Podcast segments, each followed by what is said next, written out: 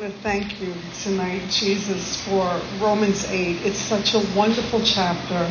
The reality that there's no condemnation to those who are in Christ Jesus. The reality that if we've truly been born again, we have been raised to newness of life, Lord, and now we could walk in the Spirit. We don't have to walk in the flesh. We could be walking, thinking, making decisions based on the Holy Spirit's leading and guidance, Lord.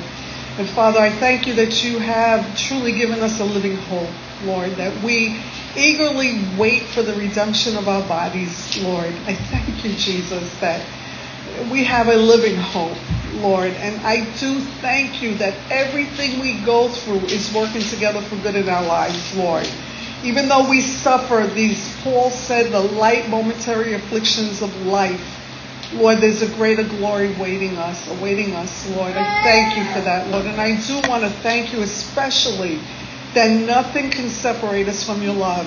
No, nothing that we go through here on planet Earth can ever separate us from the love of God, Lord. And as we look at our next section in this Bible study, Becoming Women Whose God is Enough, I pray Lord Jesus, that you truly will become enough for each and every one of us where we're at, no matter what we're struggling with, no matter how young we are, no matter how old we are. Lord, may you be enough for us, Lord. And may we truly believe that you are for us. You're not against us. Lord, I pray this. If there's any um, doubt in anyone's heart or mind, that doesn't really believe that, I pray that you would convince them tonight that you truly are for them. In Jesus' name we pray. Amen. Amen. So we have, for ladies that are here for the first time, we've been going through a Bible study called Becoming a Woman Whose God is Enough. And we've been going through the first section. The first section taught, we talked about God, the creator, and he's the giver of all things. The second chapter that we looked at, we looked at God as our all-sufficient shepherd, the good shepherd. He's a heavenly father, right? He knows what we need before we even ask him. And tonight we're looking at God who is for us, not against us. He's not against us. He's not against us. I could stand here and say it a thousand times tonight. God is not against you. He's not against us. He's for us. And I had the girls read through Romans 8 because Romans 8 is such a wonderful chapter. There's so much hope in that chapter for us that have been born again. We have, uh, we see the Holy Spirit working in that chapter, right? There's talk about God the Father, Jesus Christ, and the Son, and the Holy Spirit is all encompassed in Romans 8. And it's amazing how, with all the things we look at, everything the Apostle Paul has gone through, went through when he was here, this was his testimony.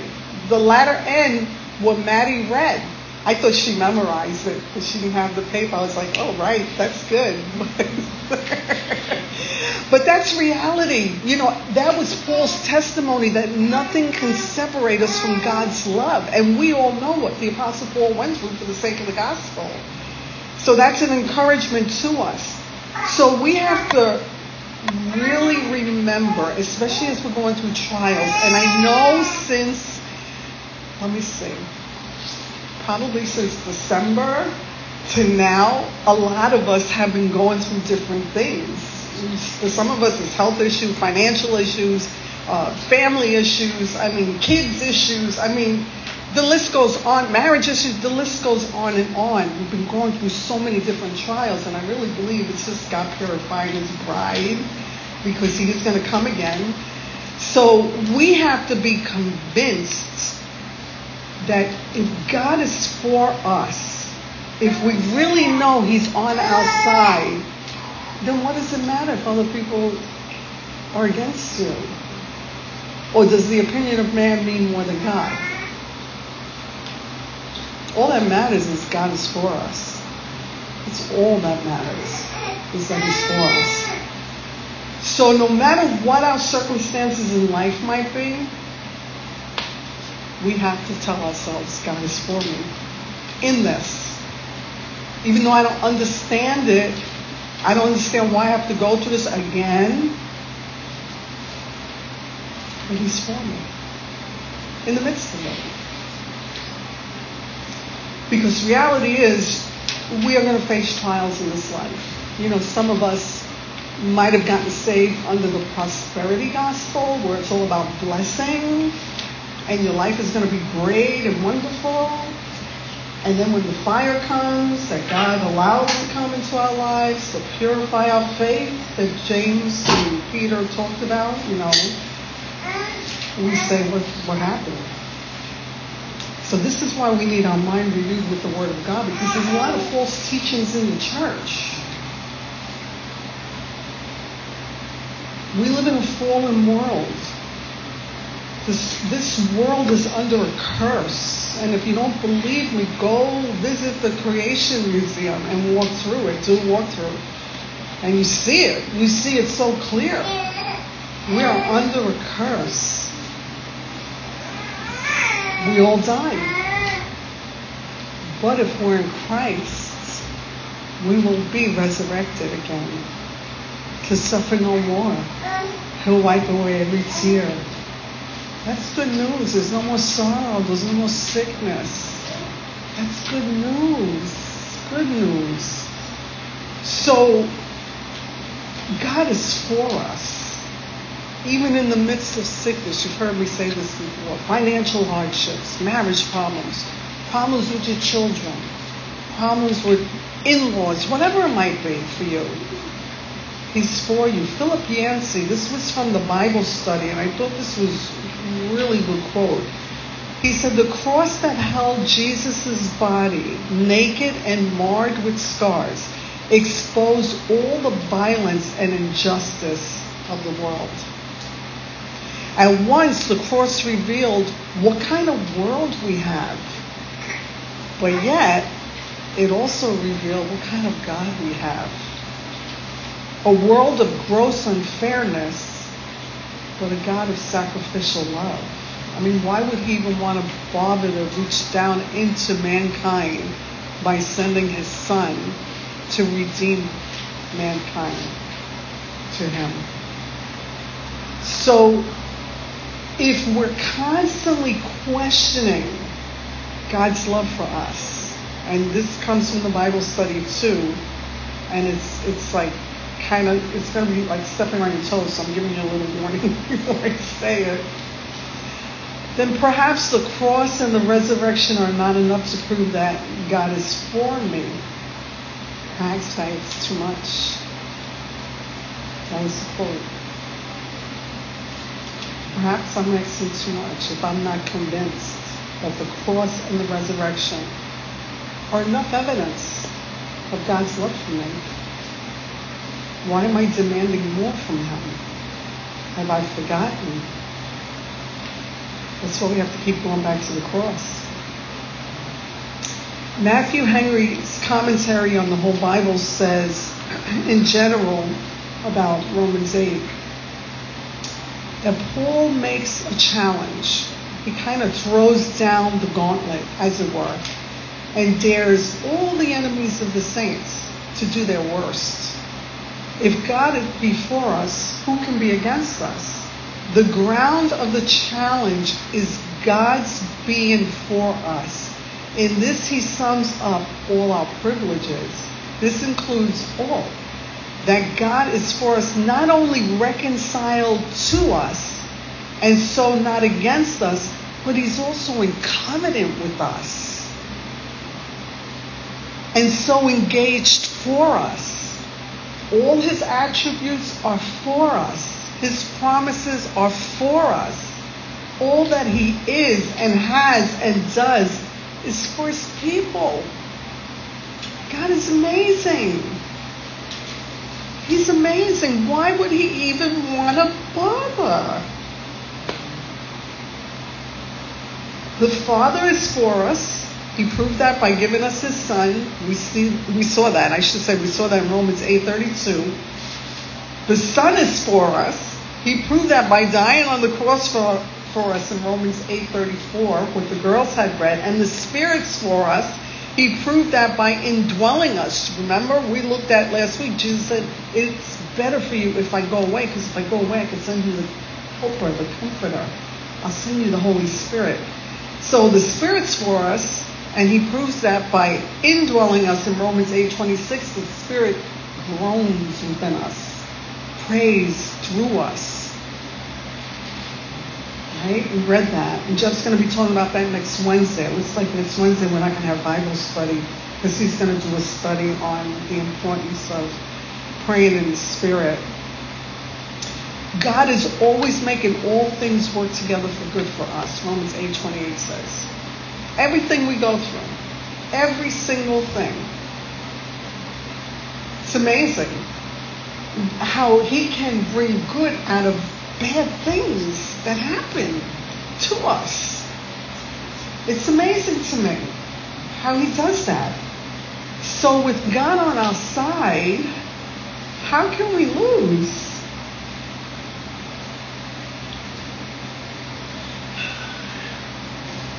some of us really need to take that and meditate on it. You know, to take some time to just sit and really ponder that reality. That, yeah, if I'm in this race and I'm running it as best as I can, and He's given me the Holy Spirit to help me and given me grace every minute of the day, I can trust He's going to get me over that finish line. Why am I doubting Him? and I'm going to finish this race. We're not of those that draw back, Hebrews said. We shouldn't be. If we are, then we need to check our heart to see, okay, what's still in there that I'm still being drawn back.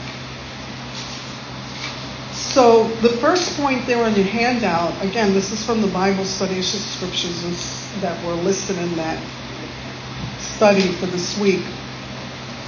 The first point is God is for us in his fullness. And again, I want to say this has to be bedrock for us individually. Foundation has to be bedrock that I really believe God is for us in, in all of his fullness.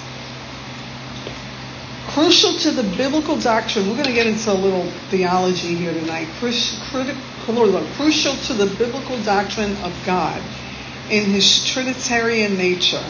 Although the term Trinity is not a biblical word as such, Christian theology has used it to designate the threefold manifest on of the one God as Father, Son, and the Holy Spirit. The formulated doctrine of the Trinity asserts the truth that God is one in being or essence who essentially who exists eternally in three distinct co-equal persons, the oneness and unity of the ministry of the Trinity. So what does that mean? That's like a little okay.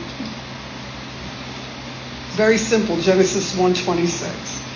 God said, "Let us make man in our image, according to our likeness." And let them have dominion over the fish of the sea, over the birds of the air, over the cattle, over all the earth, and over every creeping thing that creeps on this earth. So notice the Trinity there, us. Let us, Father, Son, and the Holy Spirit, our Father, Son, and Holy Spirit. Our likeness, Father, Son, and Holy Spirit. Remember, the Holy Spirit does the words of the Father. He's obedient. It's a person. He's a person. I love Ephesians 3:14 through 19 through the Amplified Bible. I've always loved it in the Amplified Bible. It's Paul's prayer for the church in Ephesus. Well, listen to how it's worded, and it takes just the Greek uh, definition of different words. That's what the parentheses, if I could say, are there. Paul prayed, May he grant you out of the riches of his glory to be strengthened and spiritually energized with the power through his spirit in your inner self, indwelling your innermost being and personality. Who doesn't want that? So that Christ may dwell in your hearts through your faith. It's by faith And may you, having been deeply rooted and securely grounded in love, be fully capable of comprehending with all the saints, God's people, the width and length and height and depth of his love, fully experiencing that amazing, endless love, and that you may come to know practically through personal experience the love of Christ which far surpasses mere knowledge without experience, and that you may be filled up throughout your being to all the fullness of God, so that you may have the richest experience of God's presence in your lives, completely filled and flooded with God Himself. Is rich. It's rich. I've always loved that translation for that prayer. It is so rich what God wants to do in us through the Holy Spirit. This is your inheritance. You can pray this. You can claim this for yourself. He wants to do this in your life. Don't be afraid to ask. Jesus said, if you ask anything according to my will, I will do it. We can pray this. We can pray this for one another and be confident, God, you're going to do this because it's your heart. It's your desire. Again, Ephesians 4, verses 4 through 6 we see there, and we're looking at God is for us in His fullness. Paul said there's one body, one spirit, just as you were called to one hope when you were called, one Lord, one faith, one baptism, one God and Father of all, who is over all and through all and in all. Think about that. He's over all. He's through all. Right? He reveals himself to us. And he's in us. Do we really believe that? Are we really walking in that newness of life that he has promised to us? If not, we need to ask the Lord, why? What is in me still that's blocking that from happening? From that fruit being manifested in my life? What's hindering you, Lord? Help me to crucify whatever that thing is. Get it out of the way so that you can reveal your glory in that way, the fullness of God. 1 Peter 1, verse 12, this is from NIV. Says, though you have not seen him, right? None of us here have seen him Yet you love him. You ever think of that? You love someone you don't even know or have never seen. And even though you do not see him now, you believe in him. Right? Isn't that amazing? How we are in love with Jesus, the Father, and the Holy Spirit, and we've never seen them in person. You know what I mean? But we do believe. We do believe He exists. We don't doubt, right? We know God the Father is in heaven and Jesus sitting at seat at His right hand. He's given us the Holy Spirit. We know it's real. You believe in Him and you're filled with an inexpressible and glorious, that's to say, joy when you think about that, doesn't it give you joy inside? I, I love worship. When we worship, I can't help but smile at the same time because it's just like this is reality. What we're singing is reality. It's our reality. And it shouldn't bring joy because the Word of God said there's joy in His presence. But we could be experiencing that now here on earth, that joy. It doesn't matter what we're going through. Why do you know my dad died? I have nothing but joy in my heart. Me and my mom were talking about that. We both have nothing but joy. You can have joy no matter what. Fullness of joy. Fullness of joy. It's possible. It's possible to walk through the valley of shadow of death. Yes, there's sorrow, but there's joy. There's joy there too.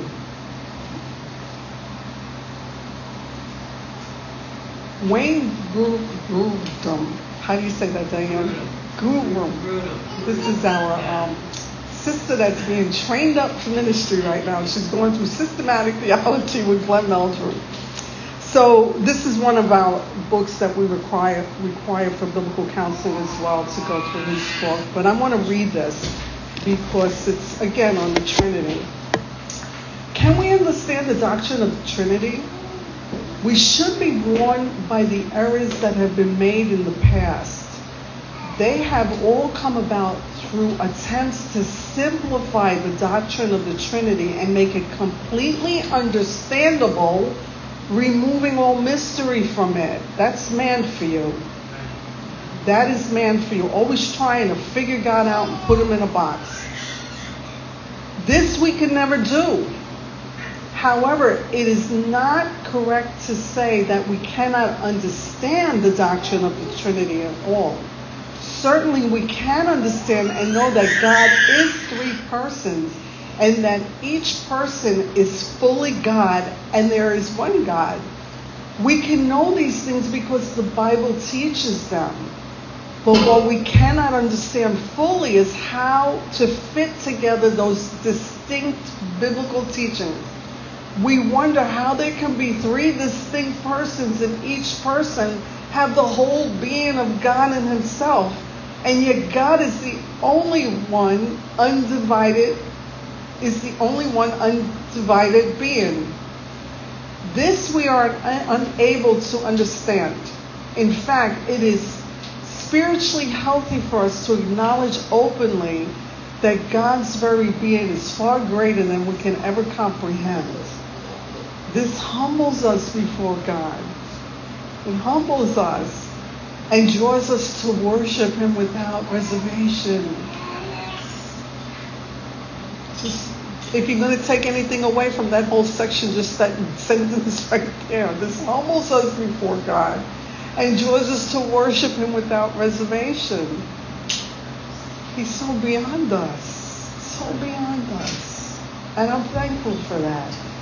God the Father, we see here in Isaiah 42, verse 8, He said, I am the Lord, that is my name and my glory I will not give to another, nor my praise to carved images. Isaiah 48, 11 and 12 says, How should my name be profaned? I will not give my glory to another. Isaiah 57, 15 says, For thus says the high and lofty one who inhabits eternity, whose name is holy. I dwell in the high and holy place with him who has a contrite and humble spirit, to revive the spirit of the humble and to revive the heart of the contrite ones. And then John 3:16 we all know this for God so loved the world that he gave his only begotten son that whoever believes in him might be saved, might not perish. So that is God the Father. Excuse me, God the Father. Now Jesus the Christ, A.W. Tozer, in the knowledge of the holy says the truth is that the man who walked among us was a demonstration not of unveiled deity, but of perfect humanity. Remember, he's the second Adam. The first Adam sinned. The second Adam overcame the world, the flesh, and the devil, death itself. That's our Jesus, our hero, if I could say it that way. So thankful that he has that right. He has earned that title. He's earned the title to be the Son of God, King of Majesty, King of Glory, Mighty One, Mighty Warrior. You can just sit and think about that. Isaiah 9, verse 6 and 7, he says, and I can't wait for this. For unto us a child is born, unto us a son is given, and the government will be upon his shoulders. How many of you can't wait for that?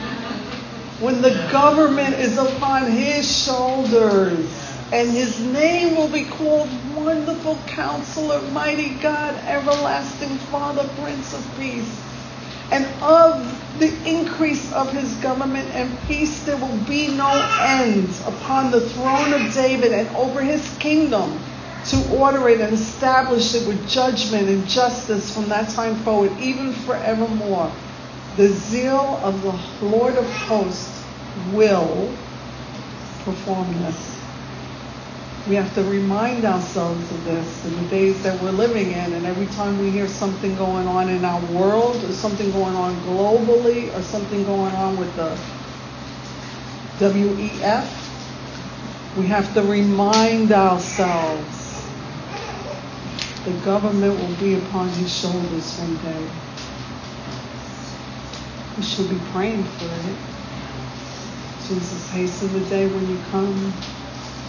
I know some things have to happen before that happens, before the millennial reign, but it's still going to happen.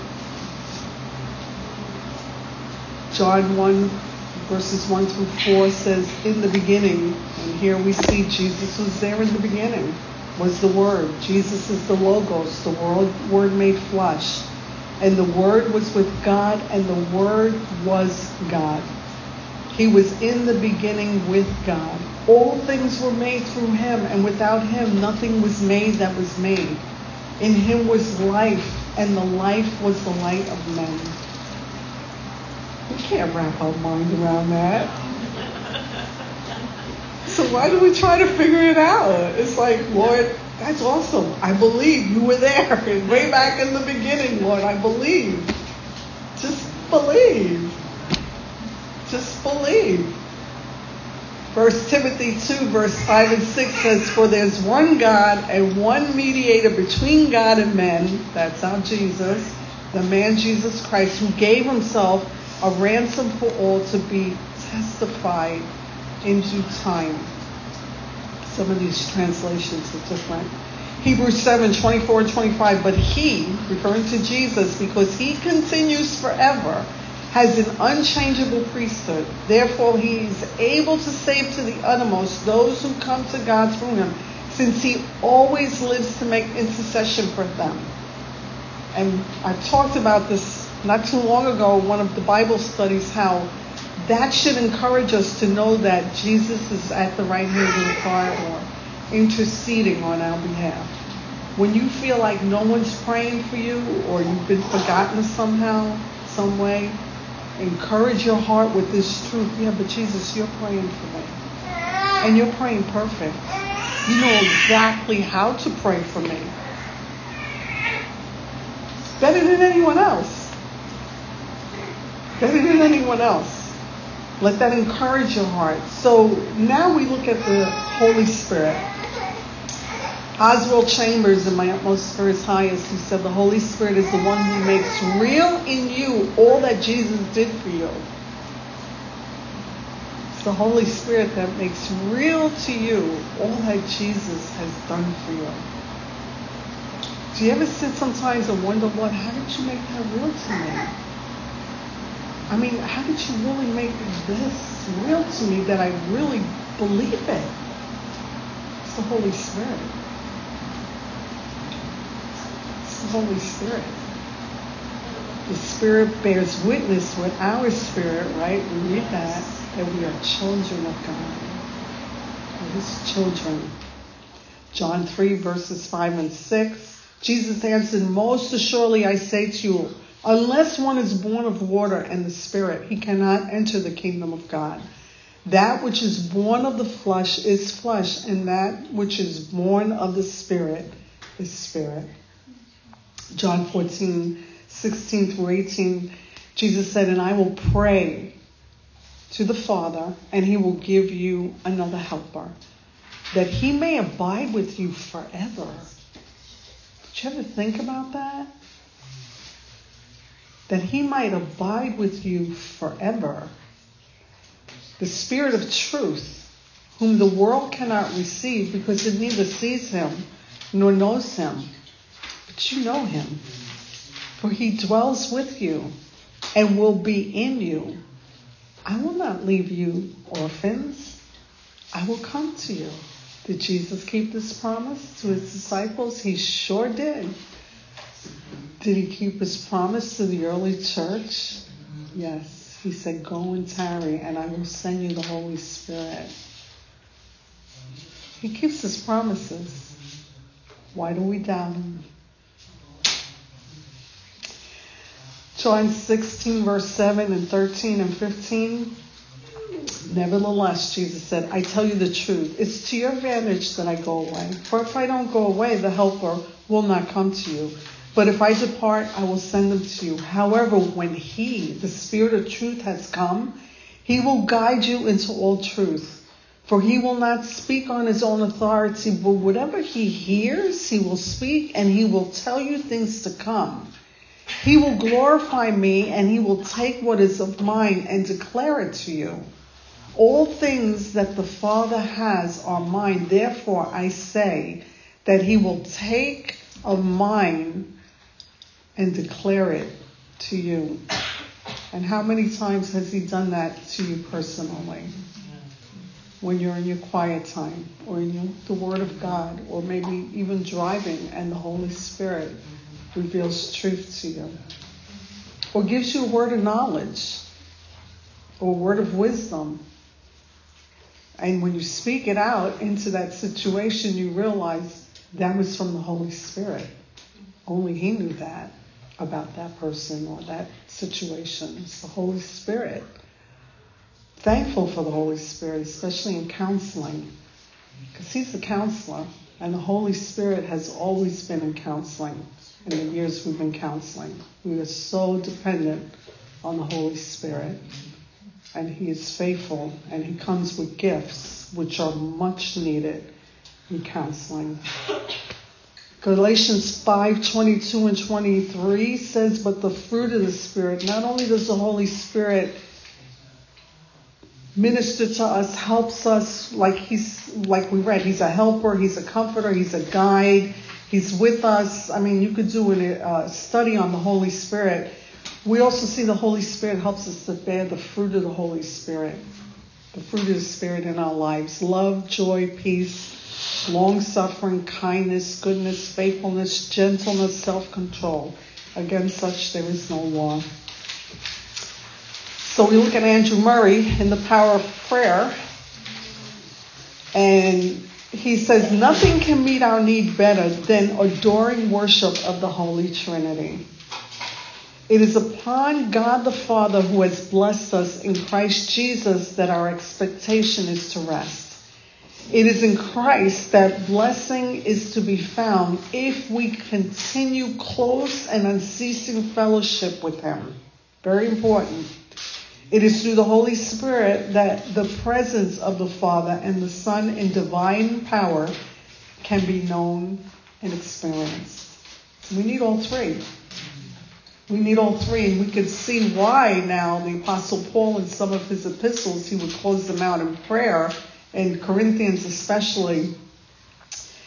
2 Corinthians 13, 14, he said, May the grace of our Lord Jesus Christ, the love of God, or the love of the Father, and the fellowship of the Holy Spirit be with you all. So he made reference there to the Father, and the Son, and the Holy Spirit realizing that's what the early church needed. That's what we need. I mean, if they needed it, how much more do we need it in the times that we're living in? We need to be connected to the vine. We have to stay connected. So that was that section there. That section one that talked about just the reality that God is for us in his fullness, and these scriptures really back that up, especially that Ephesians 3, just praying through that prayer. The reality that God wants to do that in us, fill us with the fullness of His Spirit, so our whole personality would just be full of the fruit of the Holy Spirit for every person we come in contact with, whether they are friends or whether they're enemies. what comes out of us in those times. So the second point now that we're looking at is God is for us in our trials. This, again, has to be bedrock for us individually. And that's why he takes us through so many trials. Because he's trying to work this into us. That we really believe that he's for us. And hopefully the, the section we just looked at, we're convinced that the Father, the Son, and the Holy Spirit is for us. He really is for us. But what are some of the lies that we believe when we're in trials that go against what God has said? You can feel free to shout them out so maybe someone that's listening can say, Yeah, I can relate to that. So, what are some of the lies we believe when we go through trials?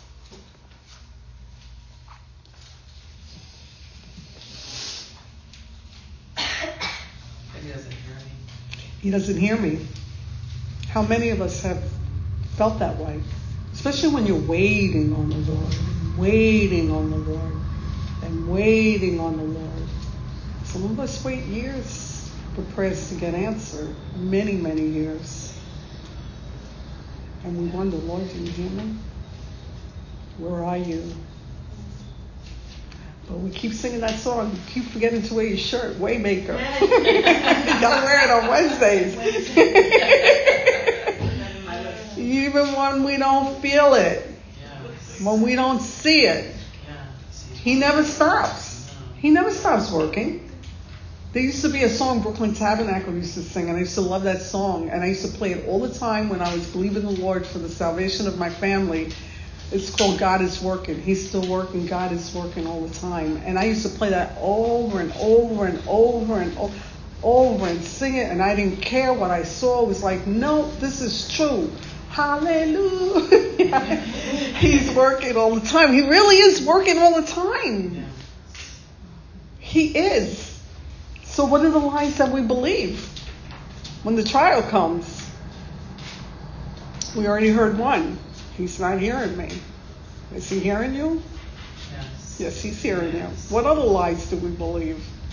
It's taking too long. It's taking too long. That's a good one. That is a very good one because we want now, Lord, now, now, Lord. And he's like, prepare that person's heart. They're not ready yet. Now, Lord. Yeah, now. Good. We just want the trial over with. If we're honest with ourselves, yeah. It's like, really? I got to go through this again? He's like, yep. Because you're not getting it. did You're saying the same things over and over. not getting it. He wants to grow us. We don't want to be babies in our faith, right? I mean, it would be pretty bad if Haven was in her 40s and Sarah was carrying her around like that. Right? Yeah, she says. Haven looks at me like, yeah, I don't want to be in mommy's arms when I'm in my 40s, right? You don't want that either, right? You want to be all grown up. Yeah. So he wants to grow us. But how do we grow? Yeah, we try. Yeah. He loves us enough to send us trials. Yes, he loves us enough to send us trials. We're looking at what do we believe when we're in trials, lies we believe. We're kind of talking about that right now, that second section there. Yeah. So he's not working fast enough, some have said. He's not hearing me. He doesn't understand. He doesn't understand. Wow. The creator does not understand. Okay. Nervous sometimes, don't That's a joke, though, right? I mean, he gotta, yeah. he knows what he's doing. He knows what he's doing. But we feel that way. Well, don't you understand what I'm going through right now? Or what so and so is going through right now? Of course he knows. Of course he knows. Yeah. So we believe a lot of lies, you know, when we're going through trials. But again, that second point there, God is for us in our trials, must become bedrock for us. I love how she listens. In the midst of those trials, Psalm 16, 7 and 8 says, I will bless the Lord in the midst of those trials. Why? Because he gives me counsel in those times from his word. My heart also instructs me in the night seasons when it seems the darkest. That seems the time when we can hear God the loudest speaking to us when it's dark. For some reason, He's there. And we hear Him. And we read the Word or we come to a service and it's like you're the only one in the room and that it's like God's just speaking through that person and it's resonating with the Holy Spirit in you, what that person's saying. You know it's a word from the Lord. It's a rhema word from the Lord for your particular situation. David said, I've set the Lord always before me because he's at my right hand. I shall not be moved. And Isaiah talks about that, how he holds our hand, our right hand. He strengthens us. He gives us strength to go through things. He really does. He gives us strength. He gives us grace to go through difficult things. I've seen that over and over and over again. See, that's what happens when you go through a lot of different trials. Your faith grows and you're not shaken because you know he's he's over it. He's got this. He's in control. He's sovereign. And then you look back and it's like, has he ever failed me? No. He's always gone above and beyond what I could even imagine or think how he was going to answer the prayers. It's amazing to me. He really is more than. He wants to be more than, more than we can even imagine or think. So we can choose to bless the Lord in the midst of it because He does give us counsel. He does instruct us in the heart. He does show us the pathway to take. Even if it's dark.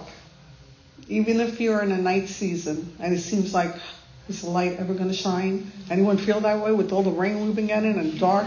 The sun came out for a minute and I was like, the sun, the sun. I was so happy, the sun. I wanted to call people and say, the sun's out. I'm like so done with the clouds and the rain and the, it's dreary. So Psalm 56 verse 8 through 11, and I meant to bring, I have a, a tear bottle from Israel. I meant to bring it, I left it home. But it says, you number my wandering and you put my tears into your bottle. Think about that. When we're in trials, God is for us. We're looking at in trials, God is for us. How many tears have you cried? He's got to have a very big bottle. yeah. He's got one with your name on it. Roxanne. Yeah, Diane, Brenda, Sarah. Yeah. Brandy, Hannah, Sarah Jane. Yeah. I wonder if he knows which size bottle. She's gonna need a really big one. I wonder if he'll show it to us when we see him. See all those tears you cried and thought I wasn't listening? And right hand. I want to show you. Well, and I've had this conversation with God before because um, I thought you gave me these emotions. Mm-hmm. And there's times I think, oh, it, um, yes, I've gone through, you know, I just don't understand, I can't handle it anymore. And, and you feel like giving up and hopeless. But then a song, and I don't remember who sung it, this is a long time ago. He just keep on walking. She don't know how far you come. You might just be around the next corner. Yeah. And, you know, it, it's, I think, how do the people that don't have Christ yeah. go through some of these trials? Mm-hmm. Yeah. That's why they turn to drugs, alcohol, shopping, gambling. They turn to other things. Or maybe a, a relationship that is inappropriate. Yeah. Yeah. So he's collecting your tears in a bottle. Be encouraged today. You number my wanderings, you put my tears into your bottle. Are they not in your book? When I cry out to you, then my enemies will turn back. This I know because God is for me. David was running for his life. We've, we've looked at David and referred to him several times in different Bible studies. In God I will praise his word. In the Lord I will praise his word. In God I have put my trust. I will not be afraid. What can man do to me? And David's situation was life and death. I will not be afraid. What can man do to me? If God be for me, who can be against me?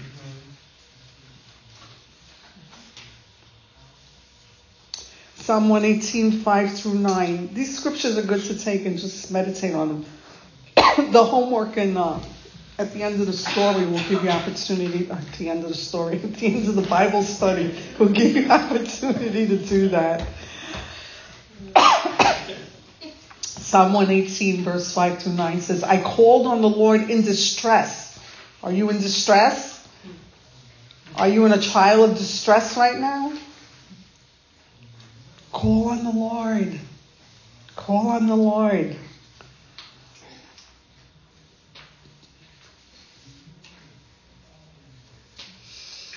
Call on the Lord in confidence that the Lord will answer me, just like the Lord answered the cry of his people that have gone before us throughout the Old Testament, the saints of old.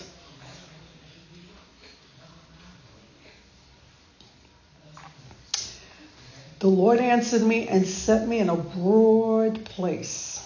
Even though I might feel like the walls are closing in on me and there's no way I can breathe through this, He can make it a broad place. Why? Because He's there with you. The Lord is on my side. I will not fear. What can man do to me? The Lord is for me among those who help me. Therefore, I shall see my desire on those who hate me. It is better to trust in the Lord than to put confidence in man. We really need to learn this in our generations. It's better to trust in the Lord than to put confidence in man. It's better to trust in the Lord than to put confidence in princes. And you can define that however you want for the times we're living in.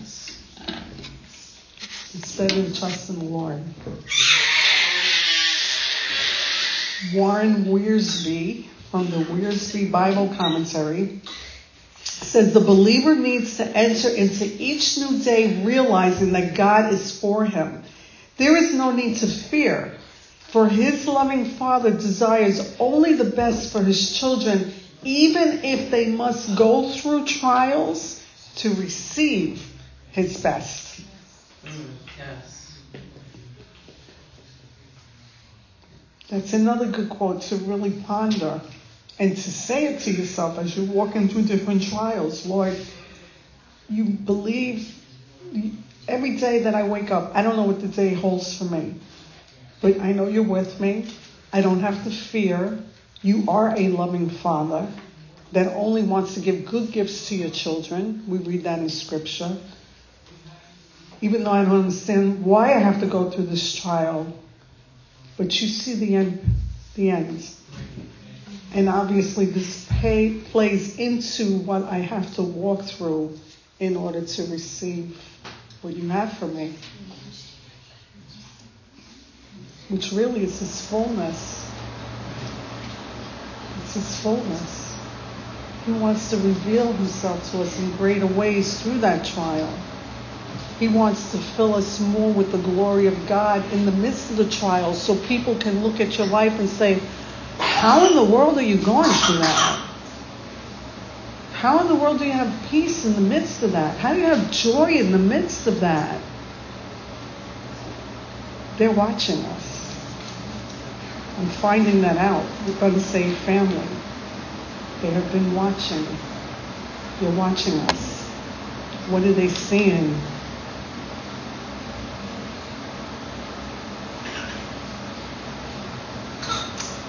Philip Yancey in Disappointment with God. Again, this comes from the Bible study. And I want to read this because this is very important. no one is exempt from tragedy or disappointment. Not if we live here on planet Earth. I'm adding that to that sentence. God Himself was not exempted. Jesus offered no immunity, no way out of unfairness, but rather a way through it to the other side. Just as Good Friday demolished the instinctive belief that this life is supposed to be fair, Easter Sunday followed with its startling clue to the riddle of the universe.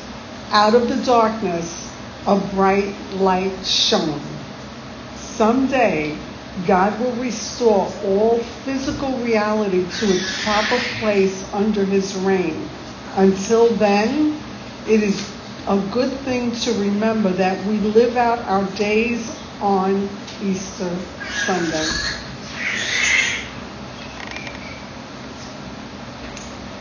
So, what do you believe about God when facing various trials that test our faith? What do you believe? What do you believe about yourself? Do you believe He's for you or against you? Is, do you believe He's punishing you for something? Those of us that might have had some uh, background with Catholicism, it's it's that mindset you're being punished. You're being punished. You're being, God's punishing you. That has to be torn down in your mind. That lie. He's not punishing us. He loves us. He disciplines us, yes, but it's because he loves us that he disciplines us. James 1 2 through 4 told believers in his generation my brethren, count it all joy when you fall into various trials. Why, why do we do that? Why can we do that? Knowing that the testing of your faith is producing patience. That now, Lord, now He's producing patience. But let patience have its perfect work, that you may be perfect and complete, lacking nothing. That's His desire for us in the midst of trials, in the midst of it. So, whatever trials you face, Remind your spouse when you both go through trials, count it all joy. Count it all joy. Let's count it all joy. The enemy wants us to get angry. Let's count it all joy. I've had to do that because we've had like one thing after another after another. The, the, the best thing was last week we came, we went to Georgetown, we came home, and a uh, pipe in our wall busted downstairs. Yeah. So we open the door downstairs, and both doors are sticking like, I don't know what to do. I had that look on their face. So I just looked at Jeff. I said, just count it all joy. He's like, great. The pipe broke. I'm like, whatever. It's going to get fixed. I mean, what are we going to do? I mean, what are we going to do? These things happen. Lucas thinks it's very funny. It was pretty funny to see the doggies in water. so we have to remind each other, count it all joy. Because God is doing something in us through the trials. He's producing in us what He's wanting to produce in us patience. He's perfecting us. He's completing us. The work that He started in our hearts, he said he will be faithful. Paul said he will be faithful to be completed to the day of Christ Jesus. So he's working in our lives. And I think it was truly that read Romans 8 18. Well, not, not, I read it, right? For I consider the sufferings of this present time are not worthy to be compared with the glory which shall be revealed in us. That's another good reminder as we're going through trials. This is a light, momentary affliction that I'm going through right now, but it's not going to be compared to what God's going to do through it. And I believe Him to do something wonderful inside of my heart that's desperately needed through this trial. Even though it doesn't feel good, or maybe I wouldn't have chosen this pathway. He knows what he's doing, like we saw in the first section of the Bible study.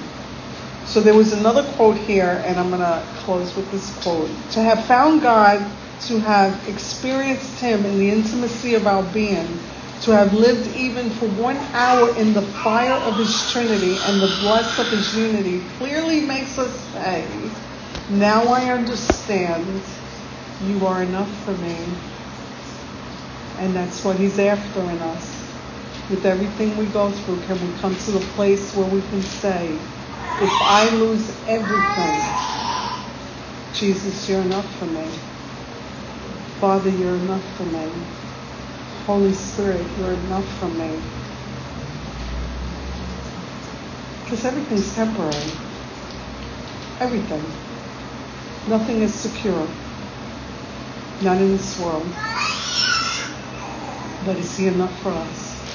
And that's what He's teaching us now. To be content and satisfied in Him in that way. So that when the real shaking comes, I mean, we've experienced some shaking since 2020. But when more shakings come, I mean, the whole world is going to be shaken, Scripture tells us.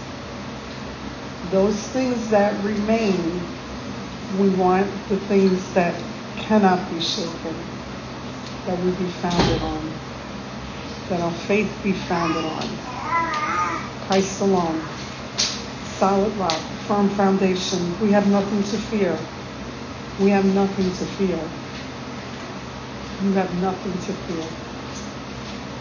Because we read it. Maddie read it at the end. Nothing can separate us from the love of God. Nothing. No matter where we are, nothing can separate us from His love.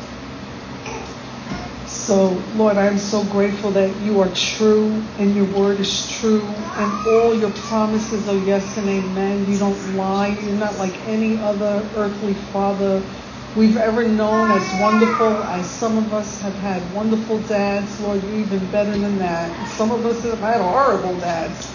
Well, you're the best dad ever, Lord. You are the best dad because you're our creator. You're the one that knit us together in our mother's womb, and you have been so kind to us. You've been so kind, Lord, and we just pray that you would continue to work these truths deep down in our hearts with every trial that we face.